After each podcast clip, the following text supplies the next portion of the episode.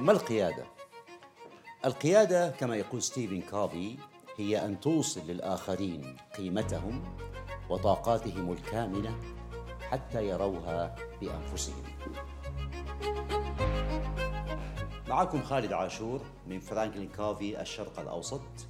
سأقدم لكم شهرياً لقاءات بودكاست عن القيادة لشخصيات قيادية من الوطن العربي والخليج، وهذا البودكاست سيكون هو أول بودكاست باللغة العربية عن موضوع مهم وهو القيادة.